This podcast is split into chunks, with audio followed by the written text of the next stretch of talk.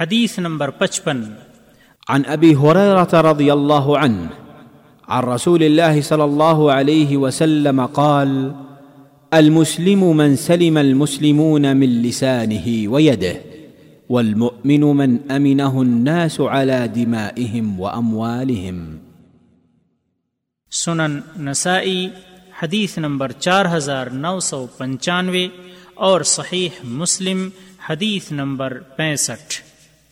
اکتالیس اور حدیث کے الفاظ نسائی کے ہیں۔ اس حدیث کو علامہ البانی رحمہ اللہ نے حسن قرار دیا ہے۔ مسلمانوں اور مؤمنوں کی چند خوبیاں۔ ابو حریرہ رضی اللہ تعالی عنہ روایت کرتے ہیں کہ رسول اللہ صلی اللہ علیہ وسلم نے فرمایا، مسلمان، وہ ہے جس کی زبان اور ہاتھ سے لوگ محفوظ ہوں، اور مومن، وہ ہے جس سے لوگ اپنی جان و مال کے بارے میں اطمینان رکھیں۔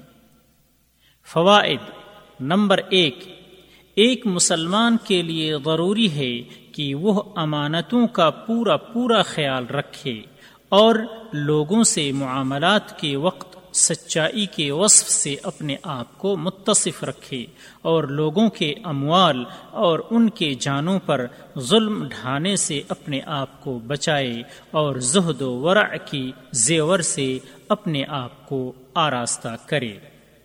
نمبر دو، حقیقی مسلمان وہ ہے جو اپنے آپ کو اللہ کے حوالے کر دے، لوگوں کا حق دے اور انہیں ایدا نہ پہنچائے اور ان پر ظلم نہ ڈھائے اور لوگ اس کے برے چال و چلن سے محفوظ ہوں۔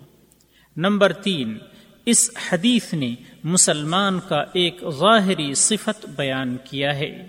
وہ ہے لوگوں کا اس سے محفوظ و سلامت رہنا اور مومن کا ایک باطنی وصف بیان کیا ہے، وہ ہے کہ لوگ اپنے جان و مال کے تئیں اس سے معمون رہیں۔